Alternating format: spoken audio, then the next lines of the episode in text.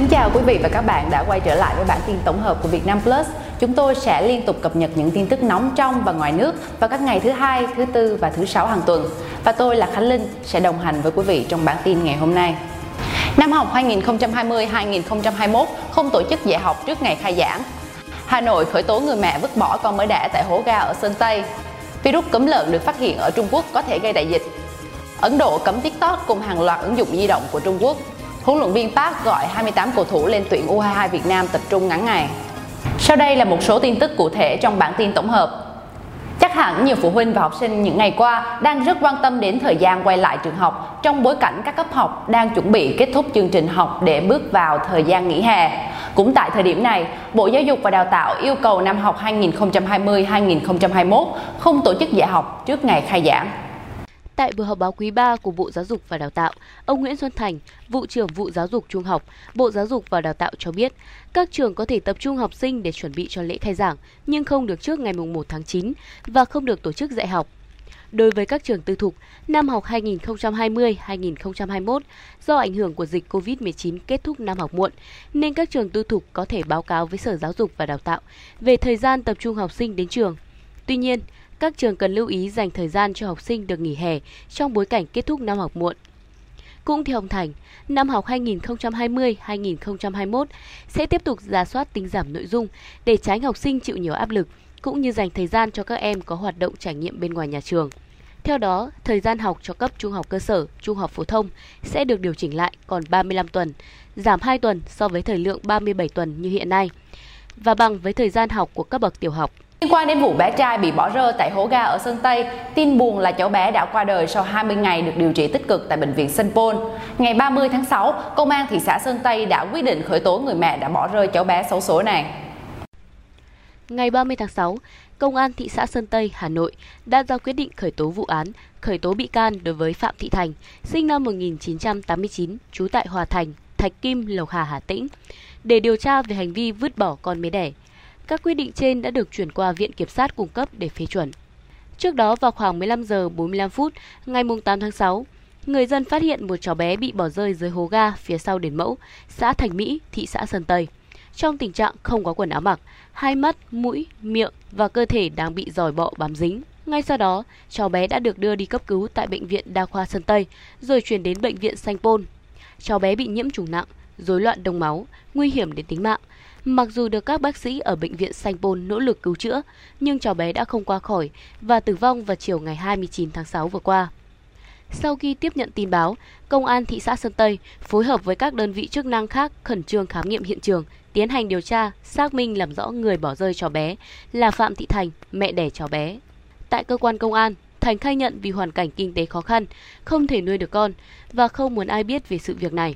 Nên ngay sau khi sinh con ở Sơn Tây, Thành đã bế con trèo vào cổng sau đền Mẫu rồi vứt bỏ. Sau đó Thành xóa dấu vết rồi đi về trung tâm thành phố Hà Nội.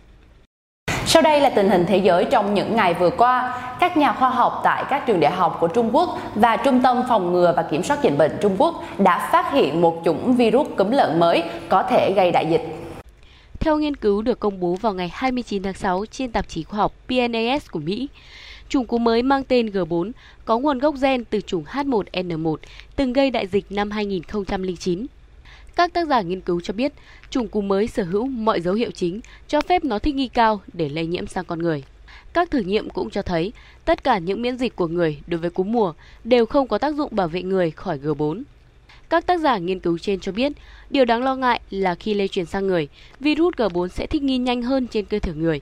Các tác giả nghiên cứu cho biết, điều đáng lo là khi lây truyền sang người, virus G bốn sẽ thích nghi nhanh hơn trên cơ thể người và tăng nhanh nguy cơ lây ra một đại dịch cho nhân loại. Các tác giả nghiên cứu trên cho biết, điều đáng lo ngại là khi lây truyền sang người, virus G bốn sẽ thích nghi nhanh hơn trên cơ thể người và tăng nguy cơ gây ra một đại dịch trong nhân loại. Họ kêu gọi áp dụng các biện pháp khẩn cấp nhằm rà soát những người làm việc liên quan đến lợn. Trong bản tin trước, chúng tôi đã đưa tin về tình hình căng thẳng giữa Ấn Độ và Trung Quốc những ngày qua. Ấn Độ tiếp tục có những động thái gay gắt như cấm TikTok cùng hàng loạt ứng dụng di động của Trung Quốc. Đây được xem là một trong những đòn trả đũa của Ấn Độ liên quan đến việc đụng độ giữa binh sĩ nước này và Trung Quốc ở biên giới hai nước cách đây không lâu. Dù không trực tiếp nhắc đến Trung Quốc, song danh sách đen mới được ban hành, bao gồm sáu mươi ứng dụng do các công ty Trung Quốc phát triển. các ứng dụng này bị cấm do tạo ra mối đe dọa đối với an ninh và chủ quyền của Ấn Độ. Sau động thái trên, đại diện TikTok đã lên tiếng bác bỏ thông tin về việc ứng dụng này đã chia sẻ thông tin của người dùng Ấn Độ cho chính phủ Trung Quốc. Công ty chủ quản ByteDance khẳng định, TikTok luôn cam kết tuân thủ mọi yêu cầu về an ninh và quyền riêng tư của người dùng theo quy định của pháp luật Ấn Độ. Trước đó, một người sử dụng phiên bản beta của i O S mười bốn cũng phát hiện TikTok dường như đang lén lút thu thập dữ liệu của người dùng. Trở lại với các tin tức thể thao, huấn luyện viên Park Hang-seo gọi hai mươi tám cầu thủ lên tuyển U hai mươi hai Việt Nam tập trung ngắn ngày. Huấn luyện viên Park Hang-seo mới công bố danh sách U hai mươi hai Việt Nam cho đợt tập trung vào tháng bảy với hai mươi tám cầu thủ. Trong số này, nhiều gương mặt mới lần đầu tiên được triệu tập, đan xen với những người cũ. Đáng chú ý, Hoàng Anh Gia Lai chiếm ưu thế, đóng góp tới năm cầu thủ cho đội tuyển đợt này. U hai mươi hai Việt Nam sẽ hội quân tại Trung tâm bóng đá trẻ Việt Nam ở Hà Nội vào sáng ngày mùng một tháng bảy và có buổi tập đầu tiên ngay chiều cùng ngày. Sang hôm sau, đội tuyển sẽ tập đấu nội bộ để huấn luyện viên người Hàn Quốc thử nghiệm và kiểm tra năng lực của cầu thủ. Cầu thủ sẽ sớm được trả về câu lạc bộ vào ngày mùng ba tháng bảy. Đây là đợt tập trung ngắn ngày nằm trong kế hoạch của huấn luyện viên Park Hang-seo với Liên đoàn bóng đá Việt Nam được lên từ lâu. Hiện lứa mới của U hai mươi hai Việt Nam rất được quan tâm sau khi đàn anh Quang Hải, Tiến Linh, Đình Trọng thi đấu ấn tượng và mang về nhiều thành công, áp lực khoác áo đội tuyển cấp độ ngày một lớn. Ở đợt tập trung tới, huấn luyện viên Park Hang-seo cũng quyết định trao cơ hội cho một số cầu thủ thuộc lứa U mười chín vừa thi đấu rất tốt ở giải U mười chín quốc gia hai nghìn không trăm hai mươi. Nội dung vừa rồi đã khép lại bản tin tổng hợp của Vietnam Plus ngày hôm nay. Mời quý vị và các bạn tiếp tục cập nhật vào các ngày thứ hai, thứ tư và thứ sáu hàng tuần tại trang báo điện tử và kênh YouTube của Vietnam Plus. Chúc quý vị có một ngày làm việc hiệu quả. Cảm ơn quý vị đã quan tâm theo dõi. Xin chào và hẹn gặp lại.